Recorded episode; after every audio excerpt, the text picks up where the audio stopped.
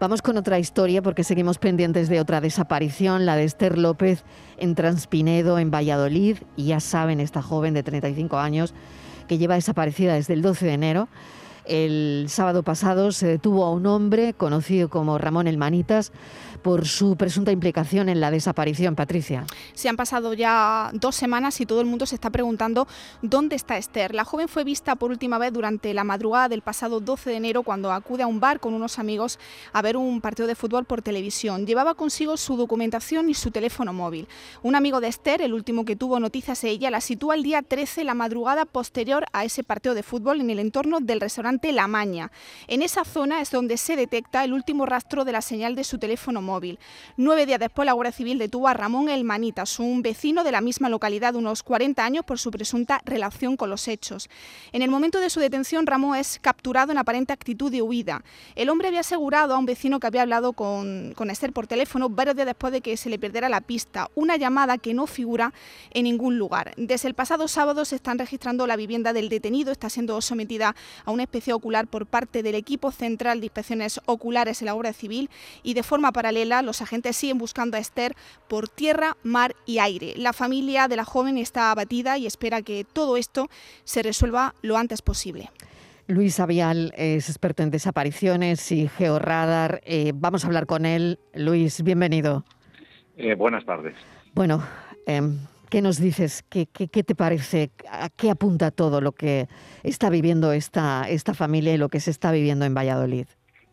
Bueno, desgraciadamente no, no apunta en buena dirección, ¿no? a mí me consta que, ahora mismo los especialistas de la Guardia Civil lo que están buscando, eh, que sea muy duro de decir, es, es un cuerpo. Eh, todas las hipótesis, por supuesto, mientras no aparezca, siguen, siguen abiertas para ellos, pero el 99% de su esfuerzo es encontrar, digamos, el cuerpo de esta mujer. Y desgraciadamente hay que asumirlo así. Funciona aquí, eh, otra vez la volvemos a hablar de ello, ¿no? Eh, se utilizan técnicas de georradar, imagino, ¿no?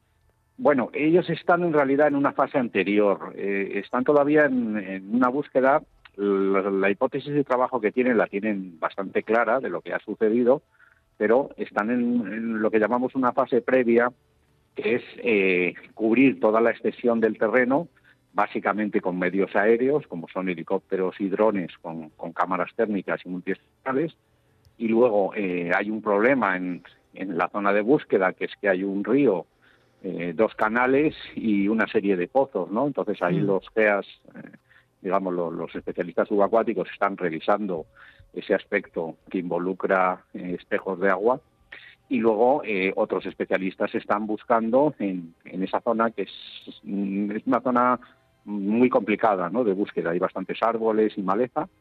Entonces no hay un sitio todavía fijo, determinado, que es donde se metería todas las tecnologías que, que se pueden utilizar ahí como es georradar, perfilómetro eh, y otros sensores. Patricia. Sí, buenas tardes, Luis. Eh, yo le quería preguntar por esos, em, por los indicios contra este hombre, porque, claro, eh, estamos hablando de un caso que está bajo secreto de sumario, conocemos muy pocos detalles de la investigación y nos, muchos nos preguntamos por qué se detuvo a, a este señor, porque hay muchos indicios, pero ninguna prueba concluyente. en primer lugar, el sospechoso comentó a ese vecino que él, bueno, había contactado con, con Esther eh, cinco días después de su desaparición. Luego la Guardia Civil comprueba el registro de llamada y resulta que no existe. Entonces eso hace sospechar a los agentes de que había eh, realizado un juego al, despiste. Luego también le reclamaron su teléfono móvil. Él se negó a entregarlo y esta negativa también puede estar relacionada con esa información que se ha publicado de que el sospechoso eh, trapicheaba con, con, drogas. Y el último indicio, y el, yo creo que es el más relevante, es que la última señal que emitió el móvil de Esther se registra cerca de esa casa de, del Manitas y algo que también llamó la atención es que cuando los agentes llegan a su vivienda, pues es, eh, él tenía las eh, maletas preparadas, lo que daba pie a pensar que tenía intención de irse de viaje. No sé si son motivos suficientes, Luis, con, toda la experiencia que tiene usted, para que el juzgado haya decidido eh, ampliar esa detención 72 eh, horas más. ¿Y qué pasará cuando se pase este plazo, que finaliza este viernes, si no se han contado pruebas sólidas contra él?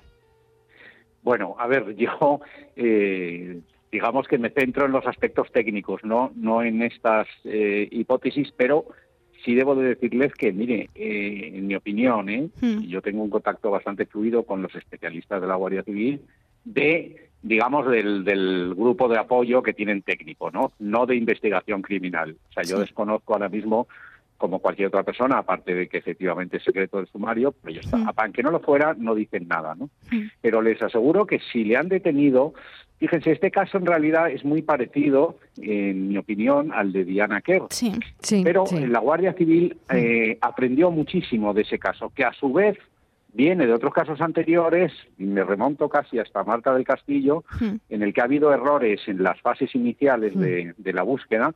Entonces todo eso ha ido mejorando y en este caso, si ellos han detenido a esta persona, les aseguro que algo tienen, no solamente indicios. Por lo tanto, mm. hay algo, porque si no, la Guardia Civil le estaría investigando, pero nunca le hubiera detenido, como mm. pasó con el famoso señor este, me parece que le llamaban el chicle, de Diana Kerr.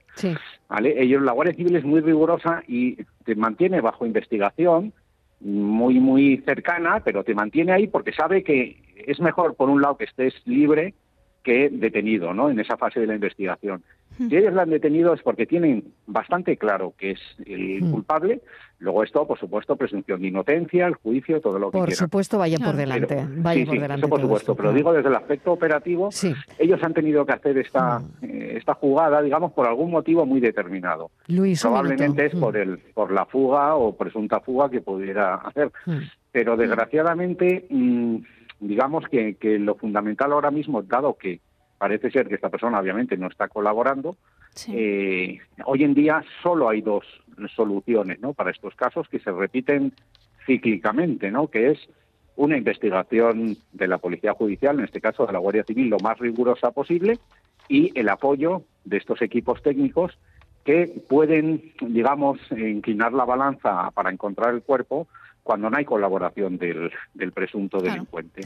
Luis Avial, mil gracias por habernos atendido. Me quedo sin tiempo porque estamos ya en el final del programa, pero seguiremos en contacto.